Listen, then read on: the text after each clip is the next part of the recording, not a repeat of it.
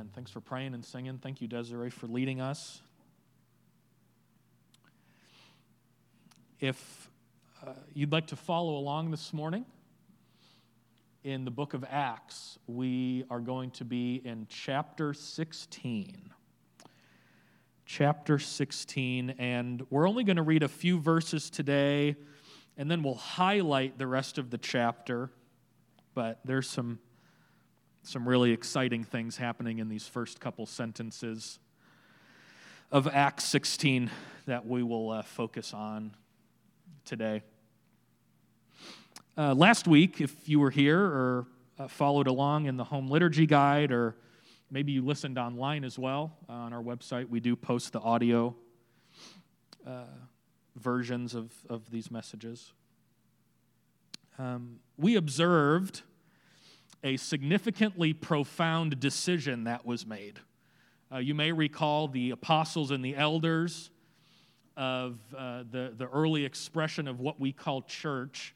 They wrote this letter to, uh, for, for Paul to take to Antioch to deliver to people uh, who had been told by other religious folks that they weren't invited in. And you may recall that uh, there was this moment where the, the apostles and the elders were together.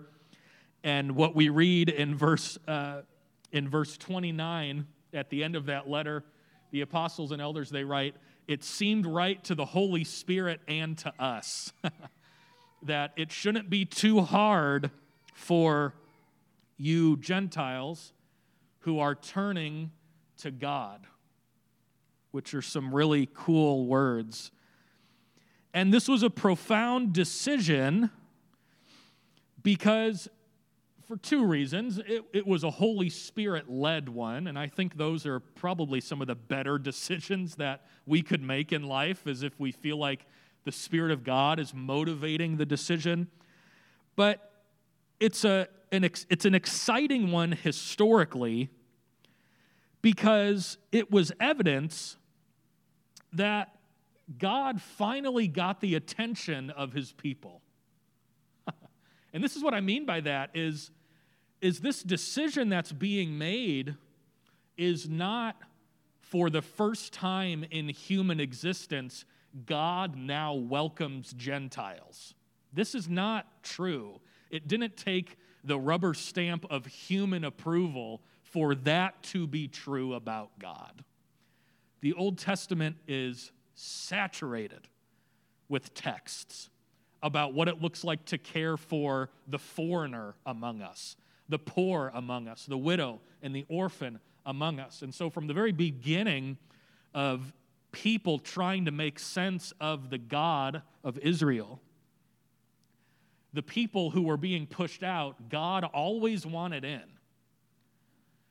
But it finally took a moment for people to actually posture themselves in the Spirit for that decision that once again was the decision that God made from the beginning to finally become the voice of the majority, the voice of the people who actually had authority in the church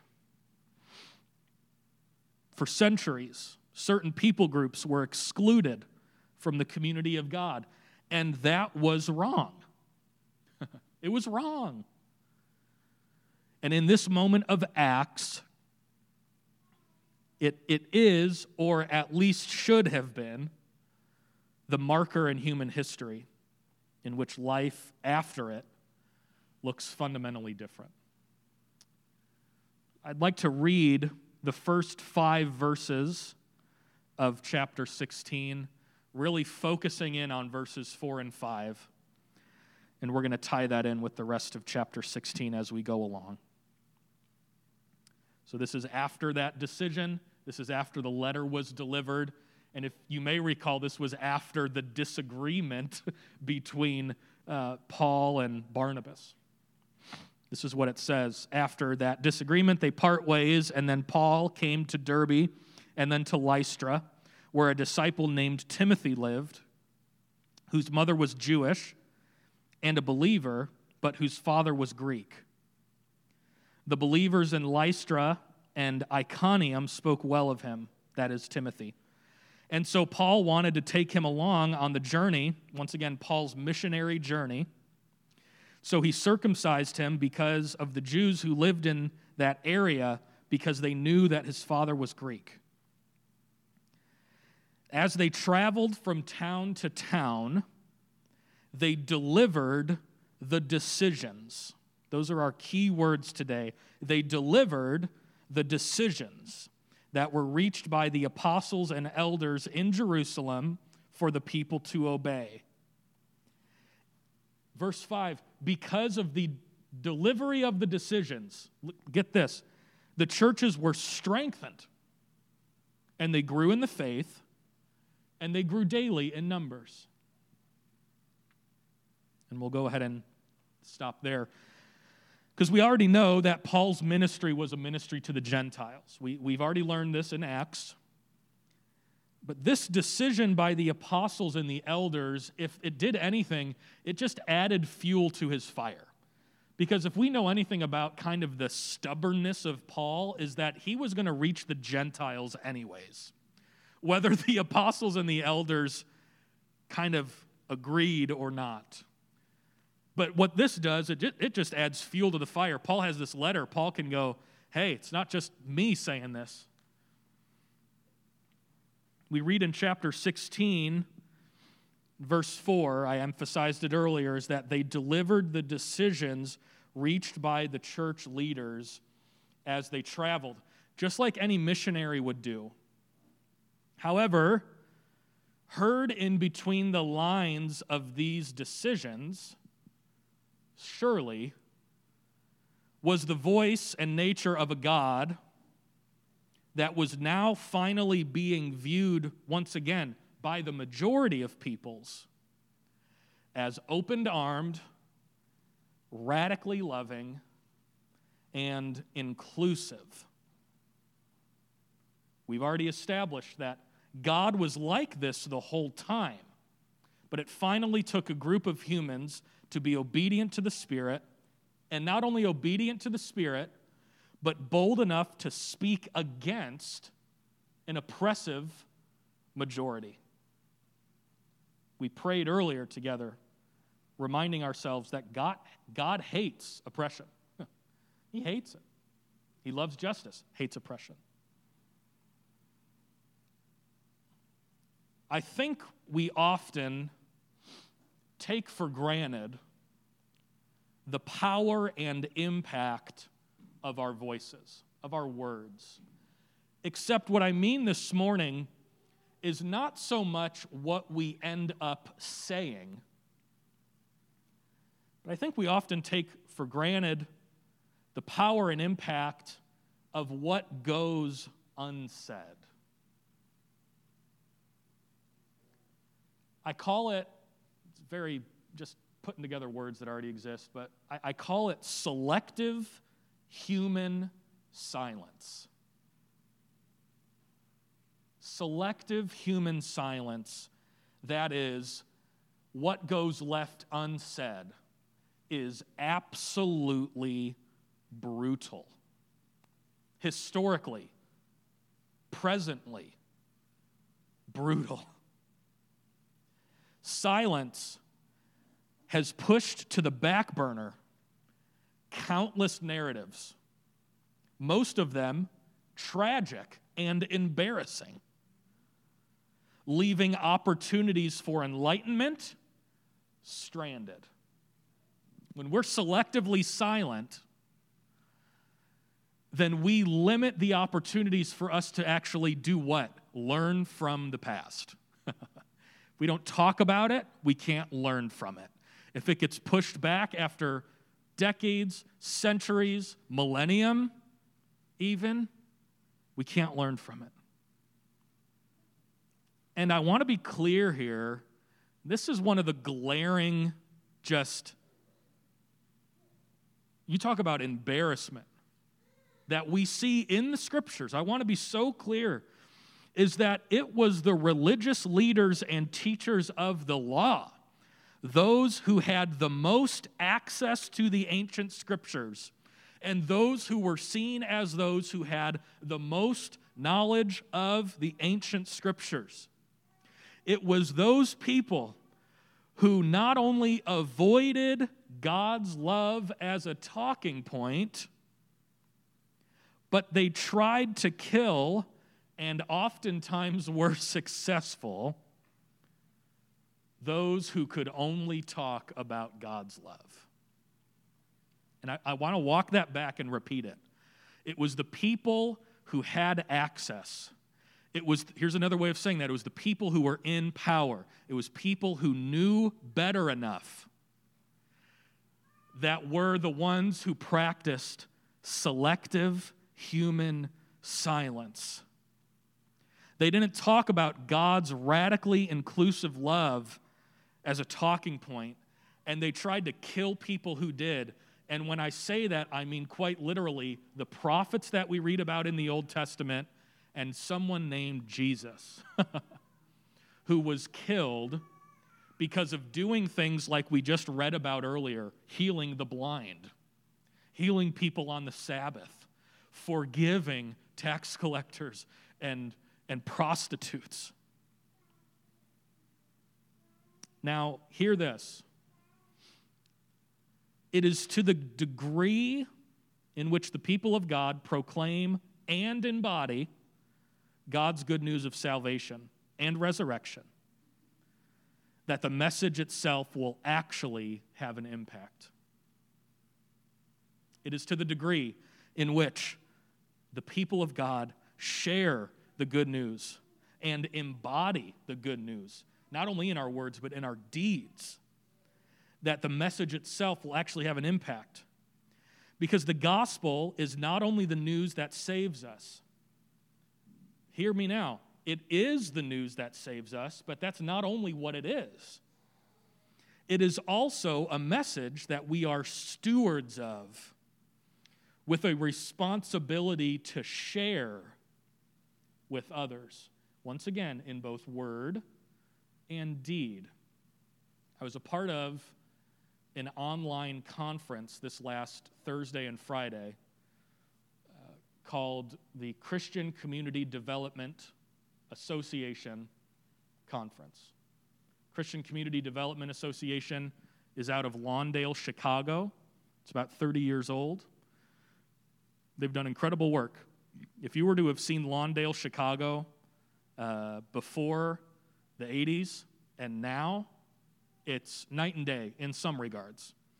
But out of this one church and out of the ministry of Reverend John Perkins and Wayne Gordon, Lawndale, Chicago now has church sponsored uh, legal help.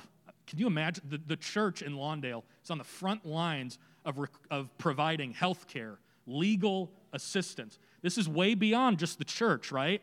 And yet, what they are doing is approaching the community holistically, believing that the gospel is not only good news for the church folk, but it's also good news for those who might need some help with getting their legal stuff straightened out with a landlord, or help someone who has a chronic illness but can't afford health insurance or doesn't have health insurance because of a job. And what they've done, what this association has done, has said, no, the church is going to lead what the good news for everyone looks like in every area of life. It's really quite beautiful. And during this conference, I heard someone say, uh, hey, hey, Christians, hey, people of God.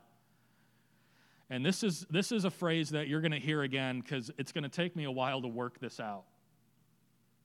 We are not owners with rights but we are stewards with responsibilities. That's massive. And that thing has tripped me up since the moment I heard it. But the person who spoke is absolutely right. As Christians, we're not owners with rights. That is, we don't own things that we keep to ourselves. But we are stewards in that we have been given things, and therefore, since they are not ours to keep, they are ours to be responsibly sharing with others. I want to identify for us a pattern that the world is in. If you're familiar with the opening words of Romans chapter 12, Paul says, Do not be conformed to the patterns of this world. What does that mean? It's habits, it's things that people who live from a worldly understanding habitually do. I want to identify a pattern of this world, and that is of finger pointing and grudge holding. That is a pattern of this world, and you cannot escape it. Is that it just seems, we're, we're at a point right now where it just seems most natural and it just seems easiest and it just seems like the right thing to do is to point fingers and hold grudges. But the gospel is, could I say, fundamentally the opposite. the gospel is a message of forgiveness, not finger pointing, forgiveness, not blame. And it is a message of new life now, not holding a grudge. We don't, we don't hold this grudge until we're ready to actually forgive it. It's new life now. That's the gospel. It's forgiveness now. It's new life now. So, if you feel absolutely bogged down and swamped with negativity from the world around you, and if the good news is good news for you today, then you can be sure that there are plenty of your family and your friends and others that you come into contact with that feel just as bogged down as you and could use just as good of news as what is good for you today. You can be rest assured that if you're bogged down, a lot of other people are too. Maybe not everyone, but a lot of others are. And if you're sick of the negativity, so is everyone right? I mean, so is everyone else. And so, if it's good news for you to hear a message of forgiveness and new life now, then that's probably good news for so many other people as well. And so, I say this is that we can't be silent with our words and actions anymore. We just we can't. Friends, there is so much on the line, and I'm not talking about November I'm just talking about where we're at right now on October, whatever day it is. There's so much at stake. I mentioned earlier, first Saturday of every month, we have volunteers from the Dream Center. And if you'd like to be a part of these teams, please let me know. Um, where we send out the same teams of people to knock on the same doors in this neighborhood on the first Saturday of every month. We launched in March. We pivoted because there's a pandemic, it's still happening but we're doing it safely now. We've got masks, we're spaced out, we're doing it safely. And we had people come back yesterday. You may have heard me pray some unique prayers during the end of prayers of the people. Th- those are real people that are getting stalled at the Social Security office, that are getting stalled and blocked and stopped to get more link assistance and food stamp assistance and rental assistance. Those are real, actual people. And that's what I mean by there's too much at stake. Is that there are people right now among us, and we might be some of them, who need to just pivot and say, enough is enough. God has decided that everyone belongs in the kingdom. That is a decision that God has made. It's a decision that humans finally got a clue of in Acts chapter 15. They finally decided it. They wrote it down in a letter. But be rest assured that was a decision that God was made that God made long ago. And we must remind ourselves that we are the ones who are tasked with delivering the decisions of God. in both word and deed. We read of someone named Lydia in Acts chapter 16, starting at verse 11. It's a conversation that happened by a body of water. And we don't have details into the conversation, but what we do read is that we sat down and began to speak to those who were there, and they all heard the decision of God and they started worshiping God in that moment. Conversation. You don't have to reinvent anything. You don't have to memorize a Bible verse. You are just an announcer and a proclaimer of the decision that God has already made about you and everyone else is that God wants everyone in. God wants everyone in. Later on, Paul and Silas are thrown in prison. There's this dramatic moment where the people, the, the, the people who threw them into prison, right, the guards, you can imagine that that could have been a pretty violent encounter. There's this dramatic moment where God uh, brings down the walls of the prison and the, the gates swing open.